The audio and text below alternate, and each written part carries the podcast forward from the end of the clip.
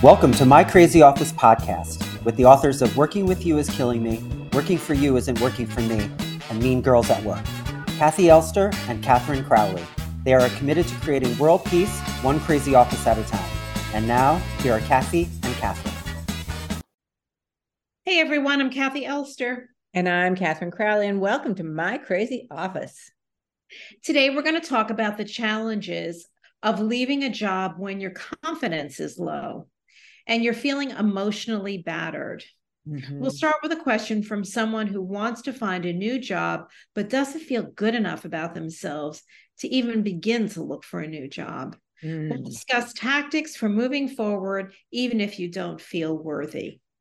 Boy, this is a tough one. It's so hard to pursue a new job when the current job beats your confidence down. I hope more people will send questions like this to info at mycrazyoffice.co. Yeah, uh, it's really sad. Um, so here's the question I like my job, but I don't like the culture of the company. The people the people in charge are horrible leaders. They focus on telling us what a bad job we're doing, and everyone feels discouraged. We're about to merge with another organization, and I know I should be looking for a new job. However, I feel worthless and devalued. I can't even write my resume. It's as if I've been emotionally battered, so my confidence is gone. What do I do? Ooh. Yeah. Um, you know, unfortunately, when somebody comes to me at least with this situation, they usually send three or four others from the company because it's usually happening to a lot of people. Yeah. And if they're merging, your job might even be on the line. Who knows? You know, uh, yes. your job won't even be necessary. Yeah. But you know, there's this old saying, act as if. Mm. You know, and mm. I, I remember hearing that years ago, like just act as if, you know, you don't feel you can make that much money, act as if you you can. Yeah. And you have to sort of talk yourself into the right thinking or walk through the pain yeah. and the discomfort of not agreeing with it, but you're going to do it anyway. Yeah. And I would get some friends to help you with your resume. Maybe you have friends that are good at it, or maybe even hire someone to write your resume or get a coach to help you with it. Yeah. Uh, there's great videos on YouTube, and there's all kinds of tools online for how to write your resume. And you may not even feel good enough to even read any of it. I understand. Yeah. So then, if you feel that bad, just get some friends to help you maybe you have a family member who's good at it. Maybe somebody's in hr or they've had to do it themselves. Just get some help. You don't yeah. have to do this alone. I think that's the first thing.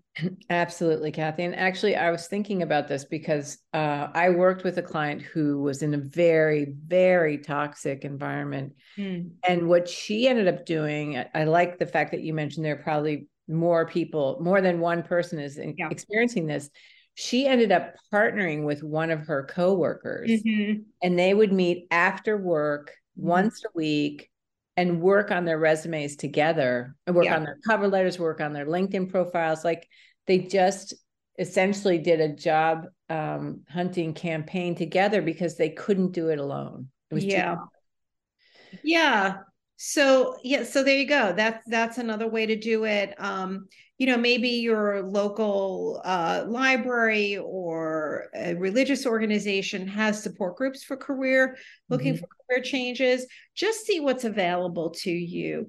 Um, you don't have to do this alone and maybe you don't want to tell anyone else in your company you're doing it so you want to seek help outside. But yeah. that's the first thing. You have to just get going. You know, another thing you could do is look at it this way. Maybe I will just go for freelance work. Mm-hmm. You know, I will just quit this job or I'll send my job, you know, my resume to somebody that just gets part time work or freelance work. And I'll do that until I start to feel a little better. Yeah. And maybe even the person that they place you at would hire you. But if you don't feel you can jump from this situation into another situation, then that's another way of looking at it. Yeah. you you don't have to jump to another full-time job. Well, um, I would also say that along those lines of what you're talking about too is to break the isolation. So it could be yeah.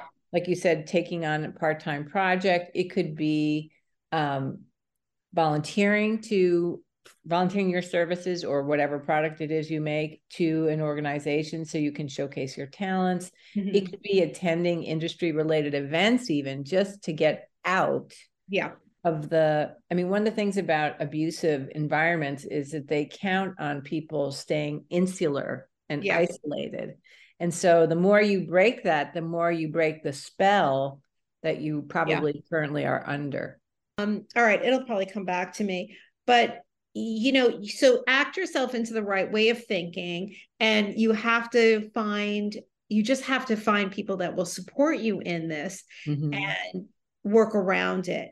Um, uh, but don't, uh, well, I want to say don't quit your job, but sometimes it's best to quit your job if you know you can get some freelance work uh-huh. or some part-time work, then it might be okay to do that.